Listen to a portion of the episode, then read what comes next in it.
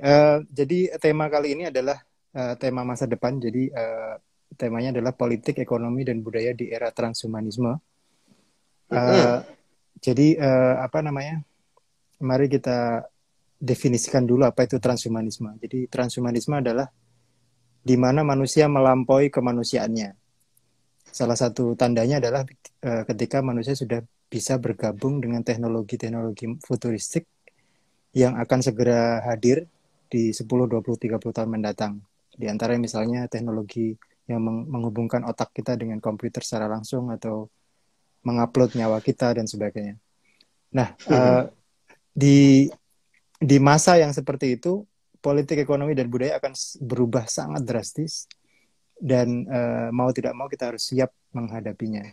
Nah, saya kira uh, yeah. Bung Budiman adalah seorang politikus atau mungkin satu-satunya politikus yang sadar akan hal itu di Indonesia ya. mungkin yang lain juga sadar tapi malu-malu ngomong. Hmm, ya, ya. nah, uh, apa namanya? Uh, ini akan sangat penting karena abad 21 ini adalah abad di mana make it atau break it. Jadi manusia bisa hmm. sangat sejahtera, sangat uh, maju dan sebagainya kalau berhasil um, uh, apa namanya? Menapaki masa transhumanisme itu atau bisa saja manusia musnah bersama-sama kalau kita gagal mengantisipasinya. Nah, uh, hmm. uh, nah permasalahannya adalah gini, bung. Jadi uh, otak kita ini masih otak purba saat ini. Terus institusi, hmm. institusi kita itu institusi kuno, masih institusi abad ke-8 banyak di antaranya. Hmm. Tapi teknologi yeah. teknologi kita adalah teknologi yang hampir bisa menyamai Tuhan gitu. Nah, hmm. uh, mari kita membahas satu persatu ini. Uh, uh, uh, dari sisi politik misalnya, hmm. ketika ada transhumanisme ini kan uh, yang namanya nasionalisme sudah tidak relevan lagi, yang namanya hmm. agama itu tidak banyak bisa menjawab pertanyaan-pertanyaan di masa depan. Kira-kira politik ini akan bisa akan menjadi seperti apa, Bung?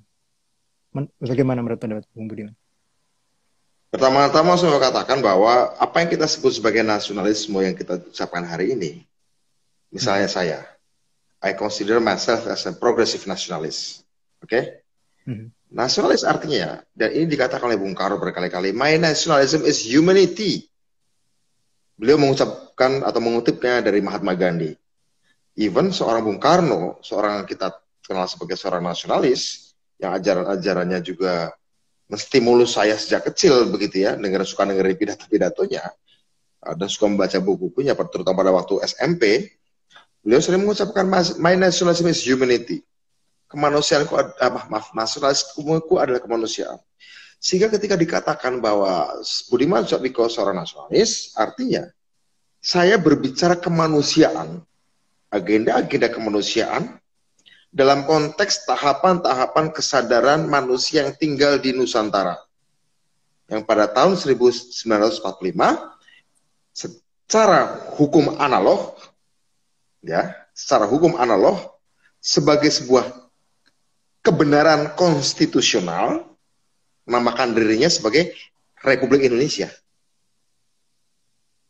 Jadi pernyataan saya orang Indonesia adalah pernyataan yang benar, kita bisa filsafat ya, benar secara legal, benar secara konstitusional, bahwa aku seorang nasionalis Indonesia artinya aku adalah seorang humanis yang lahir tidak semua tidak harus semua lahir di Indonesia ya yang kemudian tumbuh berkembang dan dewasa dan secara emosional secara kognisi secara kultural secara budaya, secara logika, secara budaya berbahasa Indonesia, secara logika berkalimat dengan bahasa Indonesia yang baik dan benar, dan secara emosional mengumpat, marah, mengungkapkan kesenangan, mengungkapkan kesedihan, mengungkapkan rasa santai dalam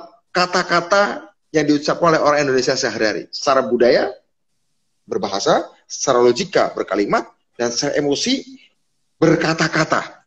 Bisa kata umpatan, bisa kata pujian, ya, yang ditemukan dalam kosakata bahasa Indonesia. Nah, budaya, logik maupun emosi yang uh, saya ucapkan sehari-hari misalnya itu adalah membuat saya jadi Indonesia dan membuat saya jadi manusia. Membuat saya menjadi manusia. Manusia dalam konteks yang uh, ketika saya mengucapkannya dipahami oleh manusia Indonesia tetangga saya, teman kerja saya, teman kuliah saya, atau teman bermain saya misalnya, teman berpolitik saya. Ya, sehingga ketika saya mengucapkan misalnya maaf ya, jancuk misalnya, misalnya sebagai orang Jawa Timur misalnya, maka orang manusia Indonesia yang tinggal di Surabaya misalnya akan merasakan emosi itu bukan sebagai sebuah emosi amarah, tapi emosi kekeraban, kekangenan misalnya nggak lama ketemu, oh jancuk kon, ih nang kon gitu, misalnya gitu ya. Emosi bahagia, aku nggak lama nggak ketemu, amin misalnya.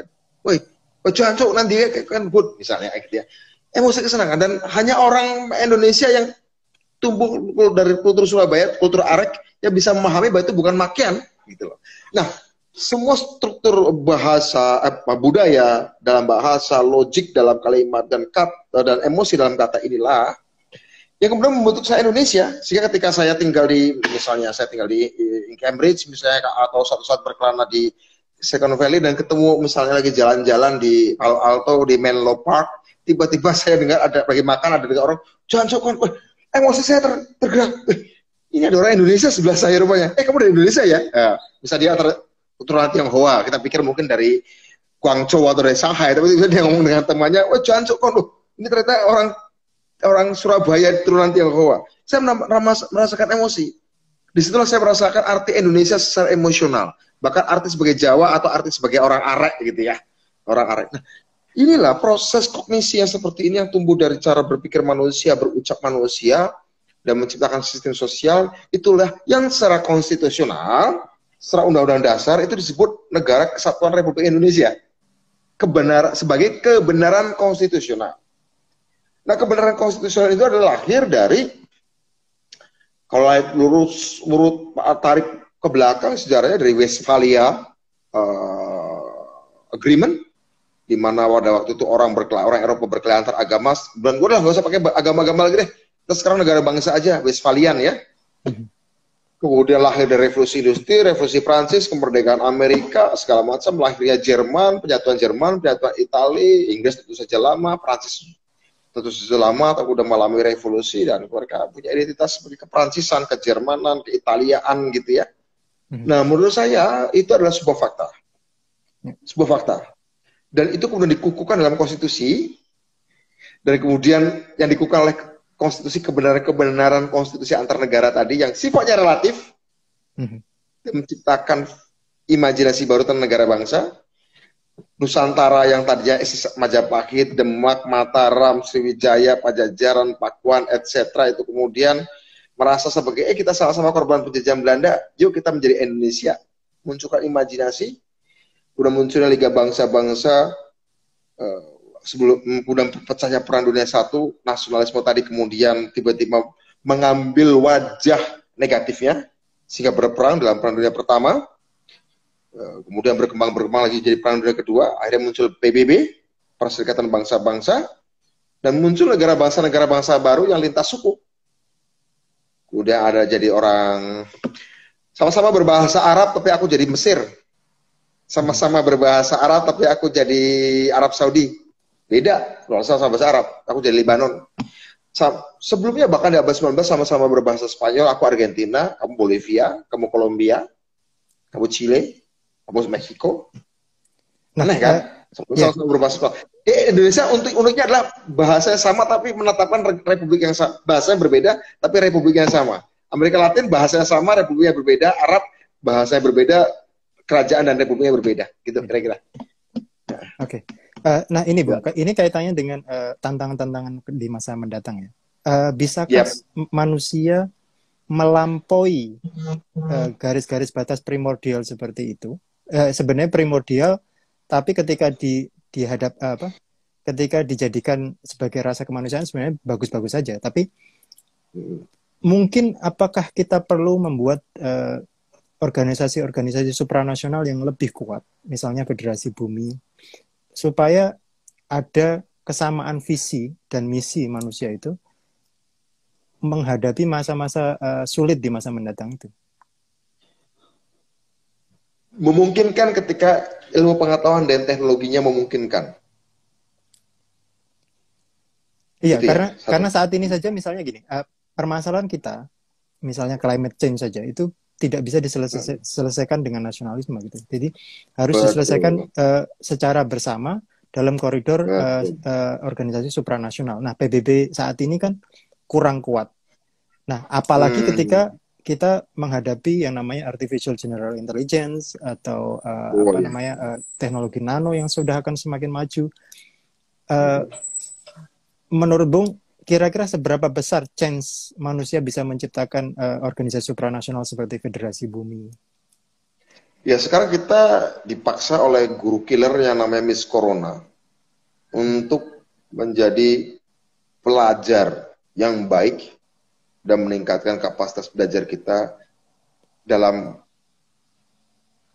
apa studium general menjadi manusia menjadi warga dunia. Uh, guru killer yang namanya Miss Corona ini dengan sangat letal gitu ya, moderus banget gitu ya, memaksa kelas-kelas negara bangsa untuk ikut kuliah studium general, kuliah umum tentang kemanusiaan, tentang bioteknologi, tentang sains, tentang digital. Dan akhirnya betapa relatifnya jarak geografis dan waktu seperti saya sekarang ini. Saya barusan dari seminar di Surabaya, sekarang sudah seminar dengan San Francisco. Besok saya akan seminar dari Amsterdam. Tanpa saya harus mendaftar ke kedutaan Amerika Serikat, visa, tanpa saya harus membayar um, ke kedutaan Belanda untuk dapat visa Schengen. Saya dalam waktu 48 jam bisa seminar dengan orang Surabaya besok, sehari dengan San Francisco, uh, besok malam dengan Cilacap, kampung halaman saya, dan sejam setelahnya dengan dengan Amsterdam. Kenapa saya harus beranjak dari rumah saya yang terbatas ini? Ya, ya. Jadi artinya apa teman-teman? Artinya apa? Uh, ya, Amin. Bahwa artinya bahwa uh, menjadi manusia, menjadi kosmopolitan, menjadi global citizens itu murah secara ekonomi, murah secara psikologi, murah secara sosial. Kenapa? dimungkinkan dan difasilitasi oleh teknologi dan tidak ada bentrok tidak ada keresahan secara psikologis pada diri saya dalam 48 jam berbicara dengan orang Surabaya untuk peringatan 27 Juli saya harus men-switch jiwa saya sebagai orang PDI Perjuangan karena kita mau bicara 27 Juli kemudian akan bicara dengan Cilacap. Akan bicara tentang sebagai sama orang Cilacap. Ya.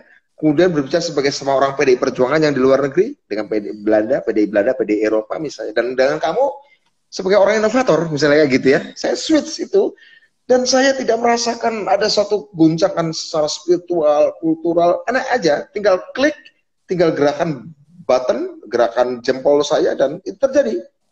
Dan itu hanya dimungkinkan perubahan-perubahan status saya sebagai orang Cilacap, sebagai orang PDI Perjuangan, sebagai orang inovator, tanpa goncangan jiwa dalam diri saya karena teknologi memungkinkan itu.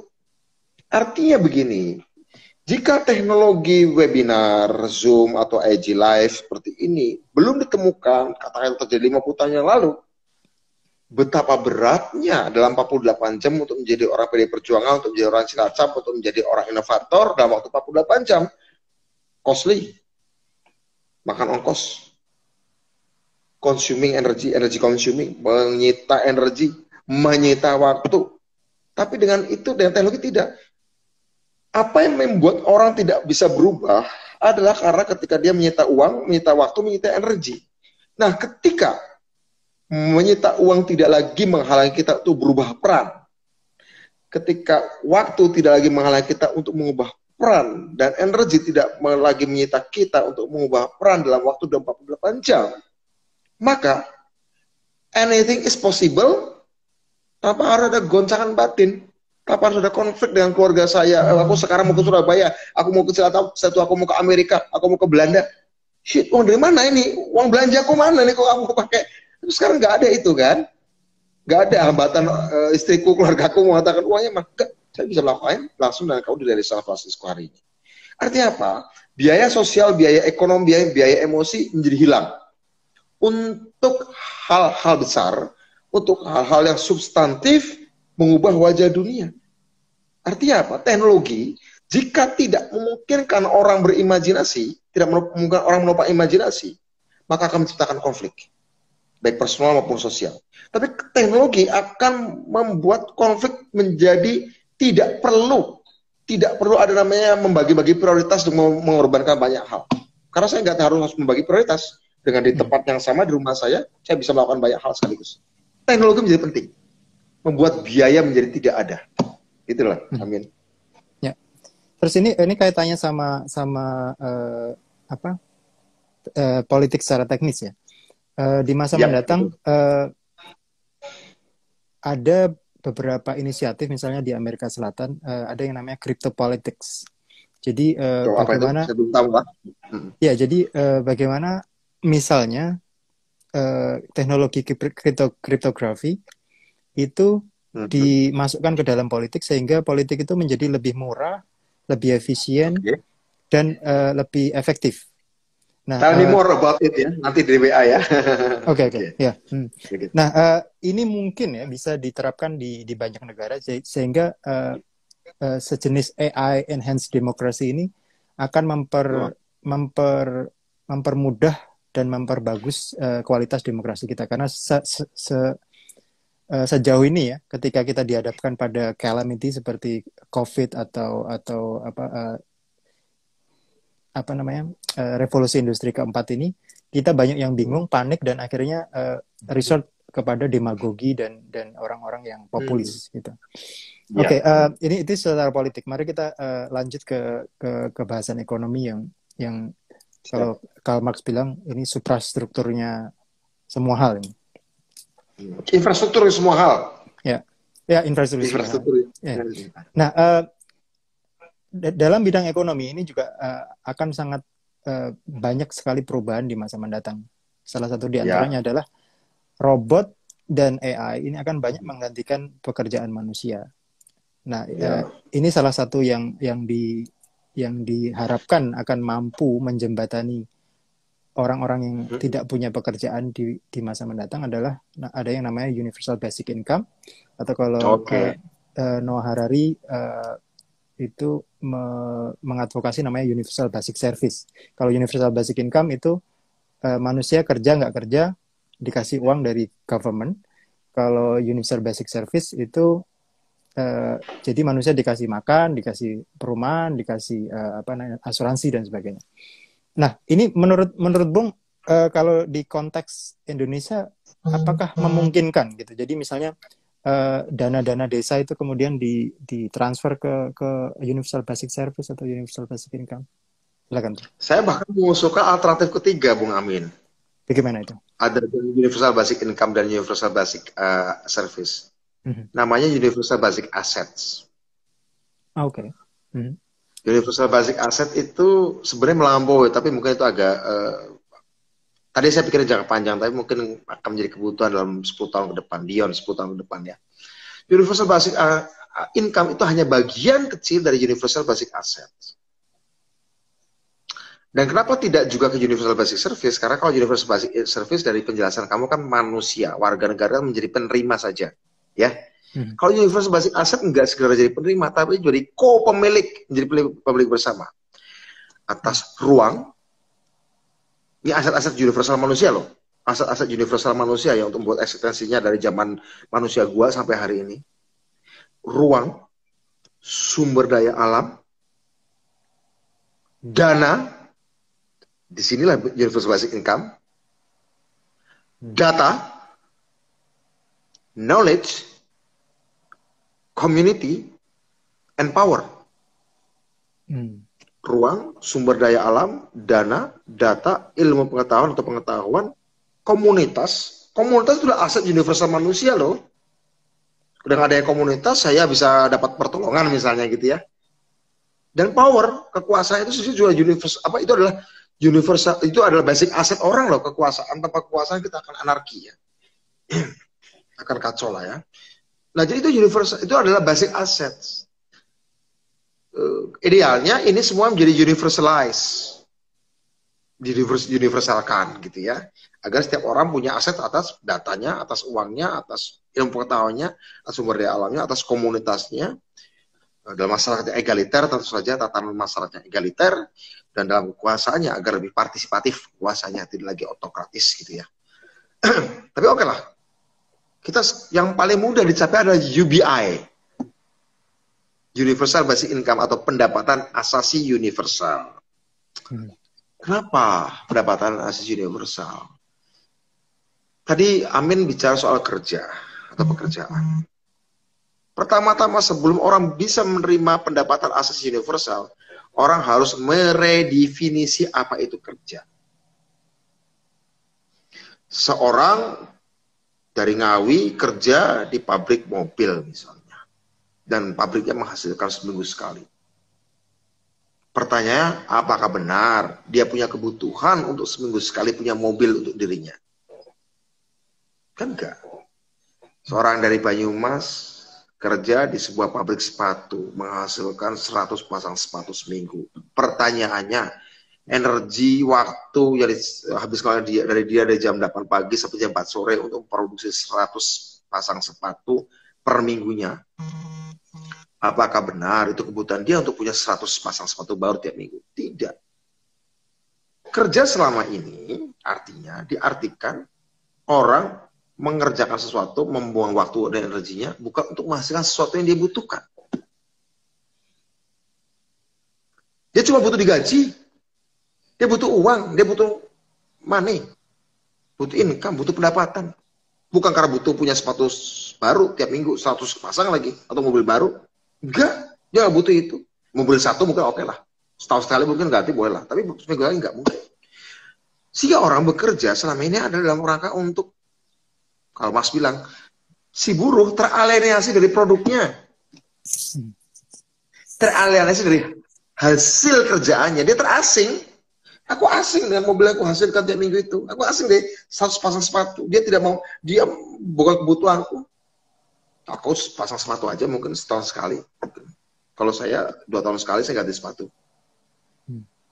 Saya ingin mengatakan bahwa kita harus redefinisi konsep kerja. Jangan kerja yang mengasingkan seorang produsen dari hasil produknya. Hmm. Kedua, satu dari hasil produknya. Seorang buruh juga terasing dari proses produksinya. Dari keuntungan yang dihasilkannya dia akan mendapatkan apa yang dia kerjakan dengan 100 pasang sepatu, mungkin gajinya nggak sampai 100 pasang sepatu per bulan. Padahal per minggu 100 pasang sepatu, berarti satu bulan 400 pasang sepatu. Jangan-jangan gajinya di luar itu atau di bawah itu. Jadi dari proses produksinya juga dari hasil produksinya dia teralienasi asing lihat sepatu yang tiap hari, tiap minggu dia hasilkan 100 dengan keuntungan yang didapat itu dia terasing. Nah, jangan-jangan yang kita butuhkan adalah mengubah konsep dari kerja menjadi cipta. Konsep di era transhumanisme adalah kalau kita sepakat bahwa ini adalah melampaui kapasitas fisik dan biologi manusia, kemanusiaan yang melampaui kapasitas fisik dan biologi manusia kan begitu. Hmm. Transhumanisme adalah pengertian saya. Kalau memang itu, konsep memproduksi barang yaitu mengubah bentuk, mengubah tempat, dan mengubah waktu. Itu kan sebenarnya manufacturing kan sebenarnya tiga aja prinsipnya. Dari pisang ke sale pisang, mengubah bentuk. Dari sale pisang yang ada di desaku menjadi sale pisang di plastik di uh, Alfamart, mengubah tempat, Sale pisang diproduksi hari ini ketika banyak sale pisang beredar harganya murah kalau diedarkan pada saat suplai sale pisangnya rendah sehingga harganya mahal mengubah waktu mengubah bentuk mengubah tempat mengubah waktu ya itu adalah sebuah kegiatan manufacturing yang kemudian Kalau dia dikerjakan atas perintah orang, dia tidak merasa punya ikatan emosional pada pisah itu.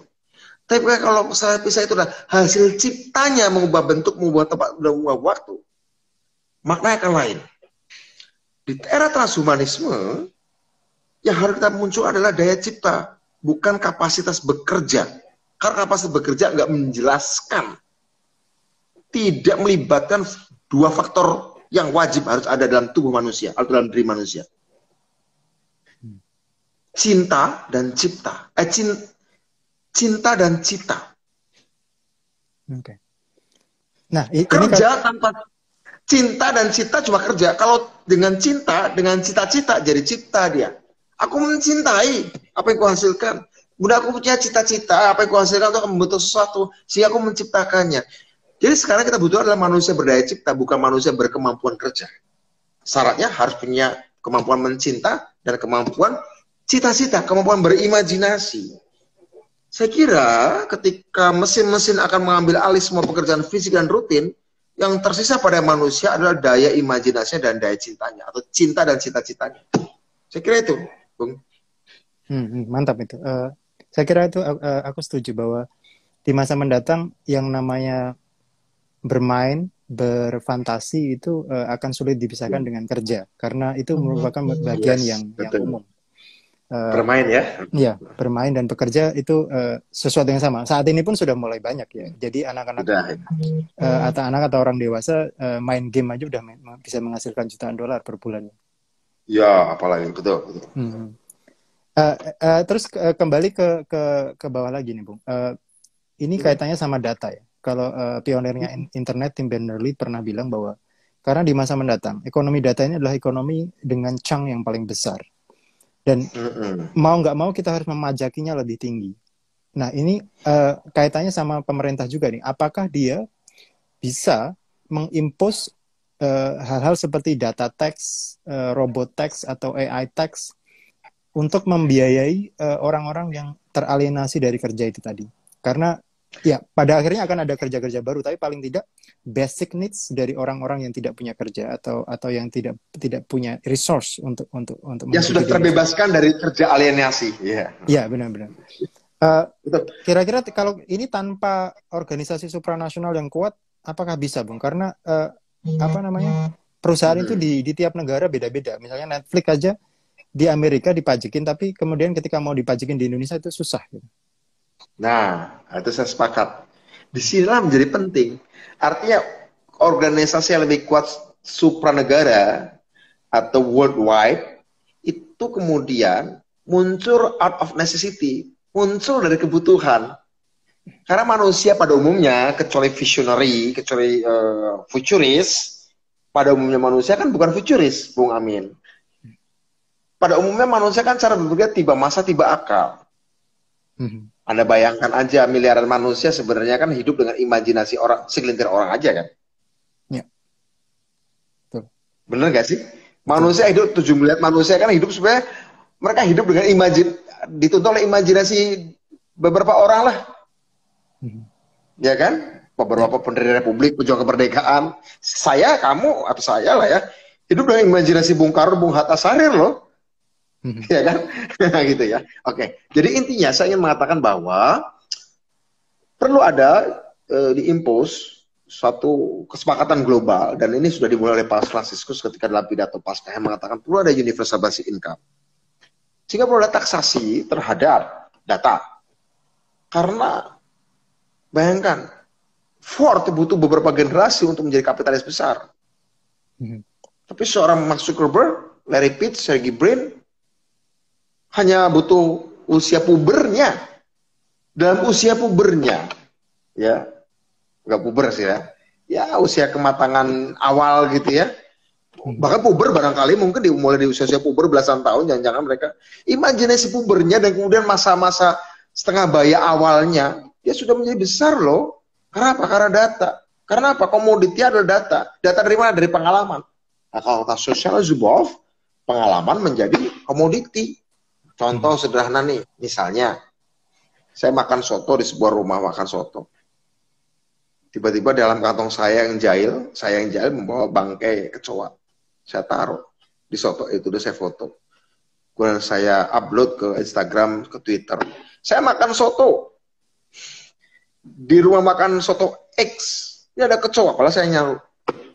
saya bisa dapat uang nggak dari pesaingnya rumah makan soto Y yang sebelahnya? Bisa saja. Hmm. Pengalaman bahwa seekor, seekor bangkai kecoa, pengalaman yang sangat trivial, sangat nggak penting banget gitu, tapi bisa menghasilkan jutaan pada diri saya. Hmm.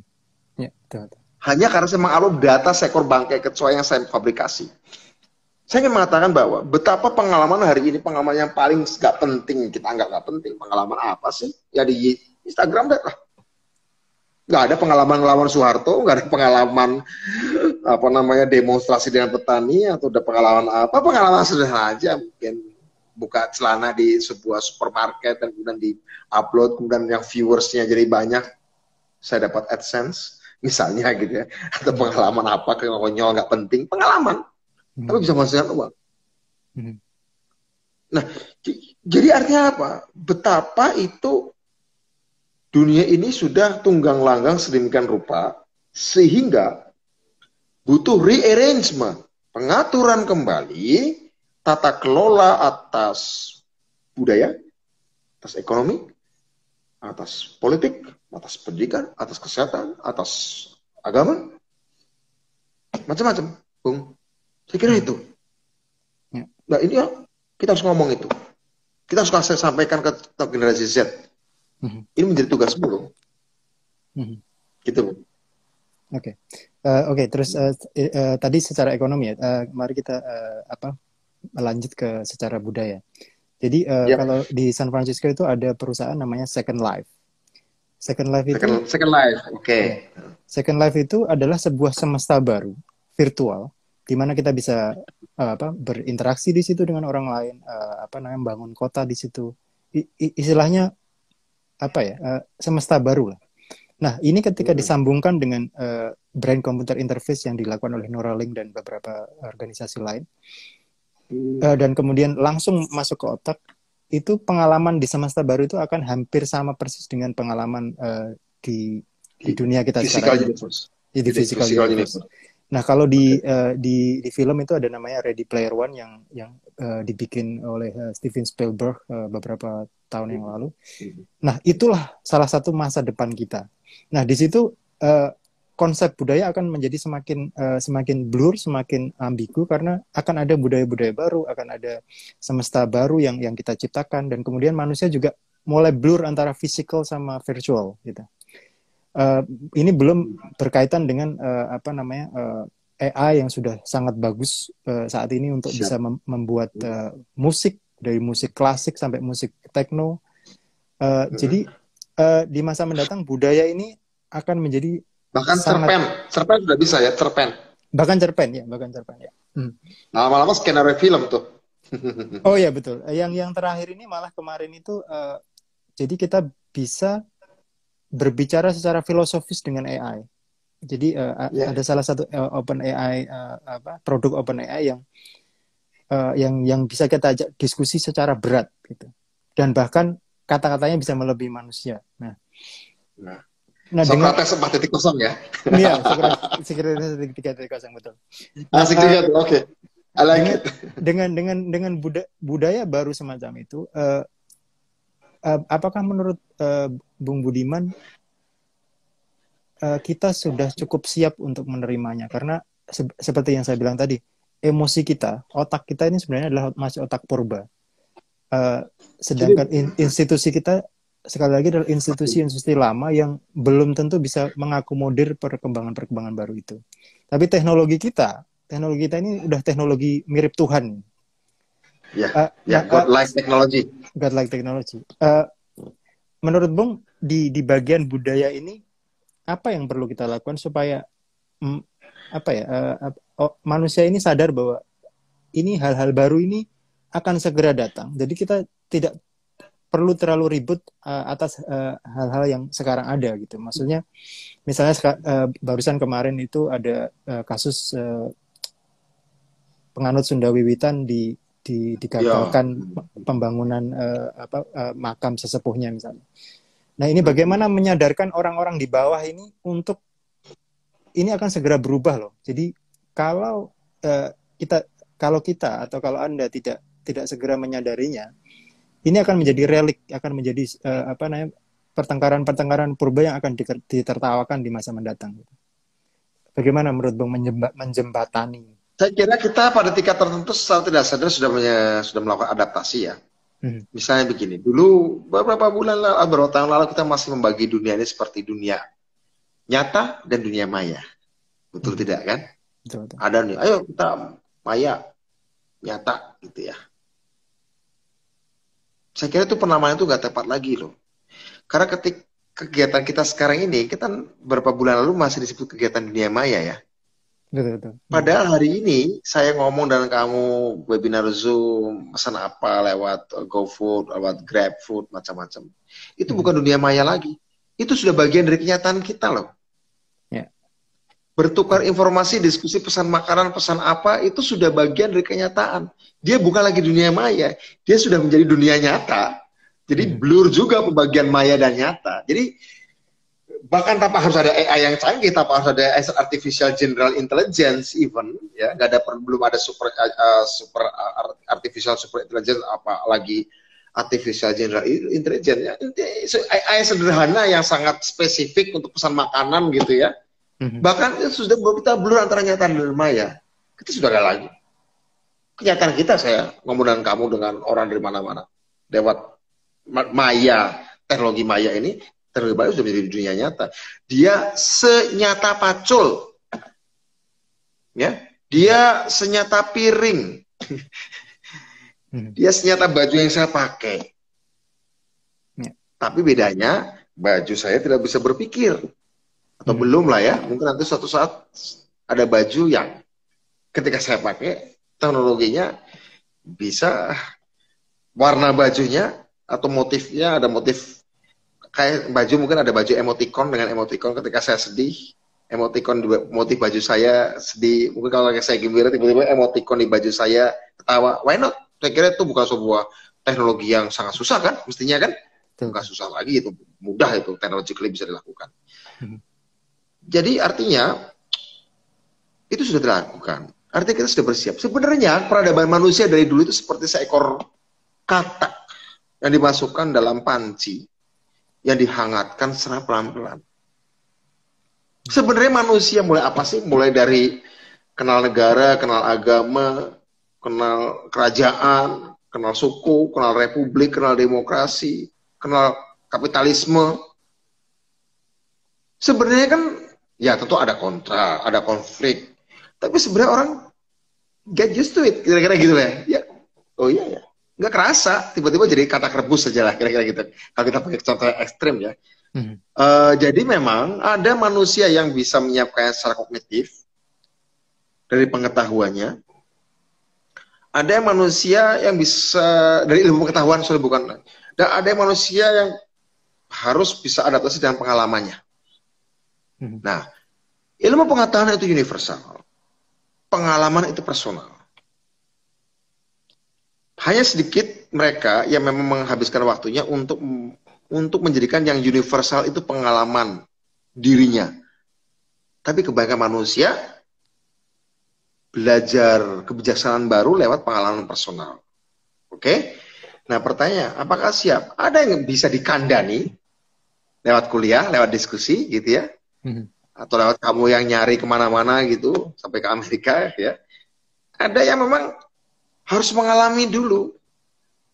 Dan memang ketika mengalami bisa banyak korban, banyak makan waktu. Tugas kita adalah nuntun supaya lebih sedikit korban, lebih sedikit biaya, lebih sedikit waktu yang dikorbankan. Itu aja. Tugas para futuris adalah menyampaikan ke depan. Tugas para down to earth futuris menyampaikan ke masyarakat pada umumnya dengan cara-cara yang secara kultural bisa diterima itu perlu juga ya sambil mempertimbangkan pertimbangan etik dan oke okay, kognisi masyarakat seperti apa. Tapi kita tahu toh lama atau cepat kamu akan ke sana. Saya kira ini menjadi penting. Karena itu saya punya kritik sebagai pada kaum libertarian hmm. ya. Sebenarnya kaum progresif itu adalah kaum progres kaum libertarian yang tahu dinamika etika masyarakat. Hmm. seorang progresif adalah seorang libertarian karena mereka juga pada akhirnya menginginkan kebebasan individu. Tapi disampaikan karena pemahaman atas etika sosial, etika kultural sehingga mereka tahu bagaimana conveying message, tahu bagaimana membuat pesan-pesannya bisa diterima. Karena apa? Karena ketika pesan kemajuan diterima, kaum progresif selalu memasukkan bahwa value baru juga harus membawa aturan cara membagi rezeki yang baru. Kaum libertarian yang kritik saya adalah ketika dia membawa value baru, dia tidak pernah membicarakan insentif model yang baru secara tangible maupun intangible atas value baru itu. Kaum progresif, nilai-nilai baru selalu disertakan bahwa ini cara ngatur rezeki yang baru, yang lebih merata, lebih aksesibel. Ketika saya pada kaum libertarian, dia hanya bicara ide-ide baru, melompat. Kalau soal lompat-lompatan, kaum progresif juga melompat begitu ya. Tapi kaum progresif ini harus ikuti dengan cara kerja membagi rezeki yang baru. Hmm. Karena jika tidak, masyarakat pada umumnya akan menolak wah ide baru ini tidak membuat saya kenyamanan dalam eksistensi hidup saya untuk makan saya. Nah, ini, ini tantangan bagi eh, bagi uh, bagi kaum libertarian supaya menjadi kaum progresif agar ide baru itu diikuti dengan cara membagi rezeki yang baru yang lebih merata. Saya kira penting. Karena itu saya punya obsesi, obsesi dalam hidup, Bung. Satu hmm. kebebasan manusia. Karena itu saya dulu terlibat dengan teman-teman melawan Soeharto karena saya ingin ingin lihat ada kebebasan manusia Indonesia tentu saja. Opsi yang kedua adalah keadilan sosial manusia. Karena itu saya ketika di DPR saya eh, memperjuangkan undang-undang desa minimal keadilan dari segi anggaran. Opsi saya yang ketiga adalah kemajuan manusia. Karena itu saya dengan teman-teman bikin inovator. Opsi saya yang keempat adalah hegemoni manusia agar manusia tetap bisa memperalat-alat bukan diperalat oleh alat secerdas apa pun alat itu.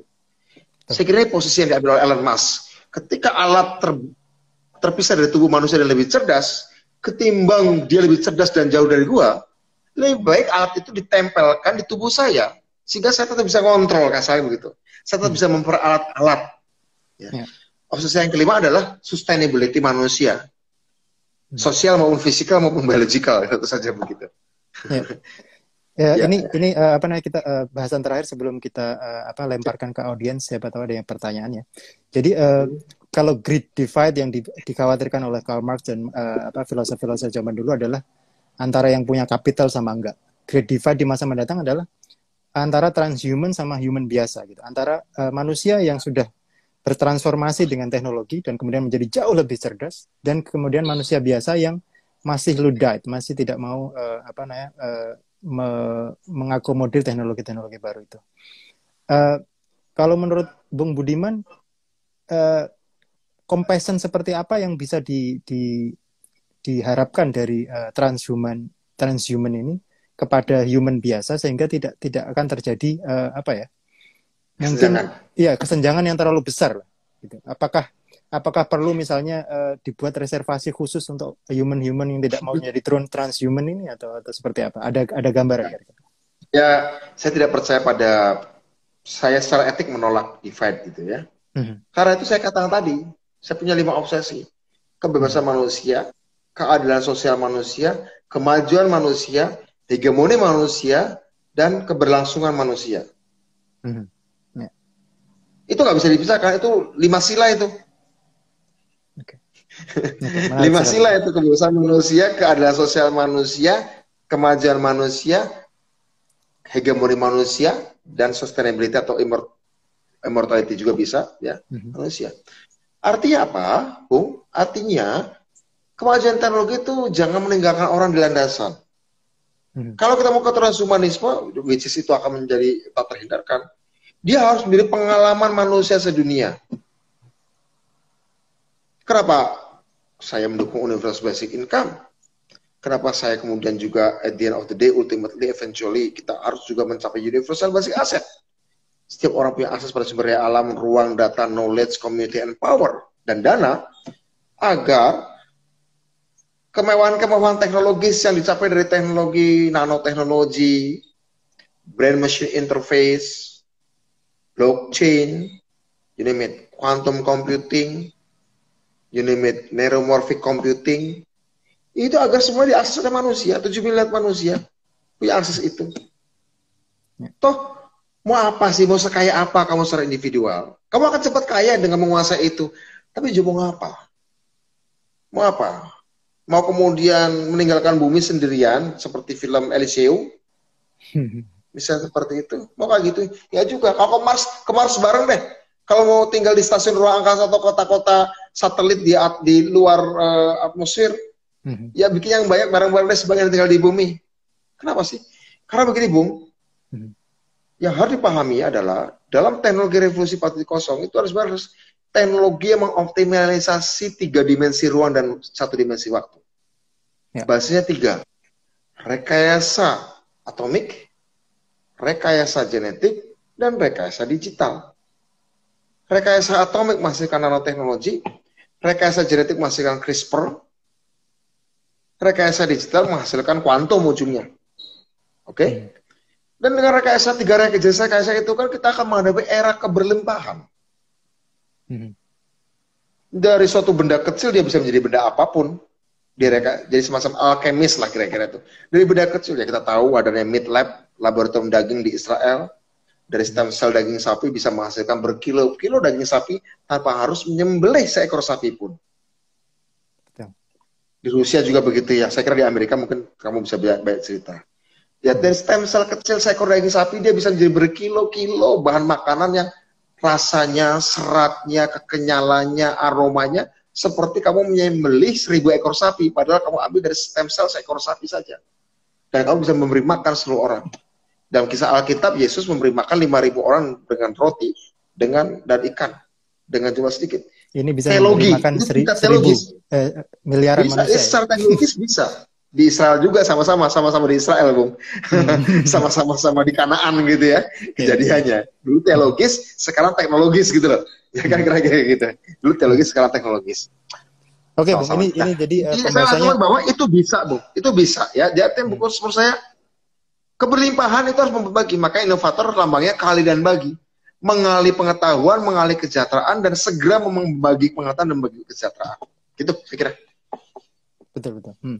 Uh, ini akan sangat menarik sekali yang yang yang Bung bilang tadi tentang manifesto 5 tadi. Jadi mungkin perlu perlu dikonkretkan itu agar menjadi salah ya, satu. Sekarang saya lagi tahap ketiga nih kemajuan Indonesia dengan bikin inovator. Yang satu dua udah, Soeharto udah jatuh, Undang Indonesia sudah ada. Sekarang inovator. Nanti kita empat ke lima mungkin anak saya yang bisa lakukan. Hmm. Tapi Bung, Bung bisa juga kan saya. bisa, eh, mungkin 10-20 tahun lagi bisa hidup selamanya. Maksudnya kematian adalah pilihan. Hunus? Hunus. Nah. Ah, iya, iya, iya. iya. Hmm. Dulu saya gini, sampai lima tahun lalu saya punya punya ketak bukan ketakutan. Ada satu kebenaran yang pahit bahwa kebersamaan itu fana, keberpisahan itu abadi. Hmm Ketika saya melayat seorang teman yang meninggal, saya selalu mengatakan pesannya, memang kebersamaan itu fana, keberpisahan itu abadi. Tapi nampaknya teknologi akan membalik semua itu. 180 derajat. Oke, okay, let's celebrate and let's embrace. Saya kira itu. Makasih. Mantap, mantap. Uh, Oke, okay, uh, eh, pembicaraan yang sangat menarik. Uh, ada kemungkinan akan dilanjutkan di masa mendatang uh, karena Siap. ada banyak ada banyak hal-hal uh, sangat menarik yang bisa dibicarakan dengan Bung Budiman.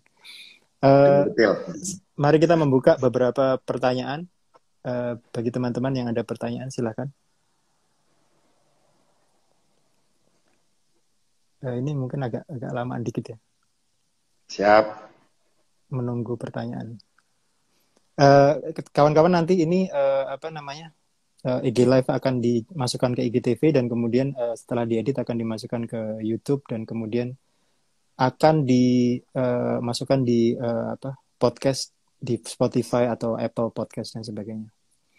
Kalau uh, di YouTube nanti dikirim ke saya ya. Hmm, hmm. Terus apa? Uh, ini adalah uh, bagian dari diskusi uh, diskusi suara masa depan. Jadi akan akan ada banyak uh, keren keren namanya.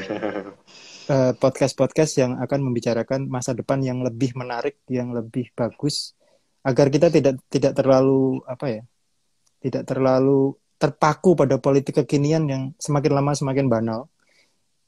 Yang hanya hanya berbicara masalah cebong sama kampret misalnya. Akan ada banyak menjadi, menjadi, menjadi visioner nggak cukup harus menjadi futuris sekarang. Ya iya betul. Ya betul. Uh, rupanya belum, belum ada, ada pertanyaan, ya dan dan ini bukan nggak dimengerti ya. Mudah-mudahan kalau udah mengerti semua ya. Iya, ya betul betul. Nah ini ada pertanyaan nih. Bagaimana Siap. Indonesia menghadapi uh, revolusi industri 4.0 di saat diskusi sosialisme sama komunisme aja dibubarkan? Gimana, Bung? Ya, ya saya pikir kita nggak usah takut pada pemikiran manusia ya, karena ideologi terlepas dari namanya ya, mau komunisme, sosialisme, even Islamisme segala macam itu kan sebenarnya embedded, tertanam dalam otak kita, Bung. Mhm. Tengah tertanam dalam pengalaman sosial.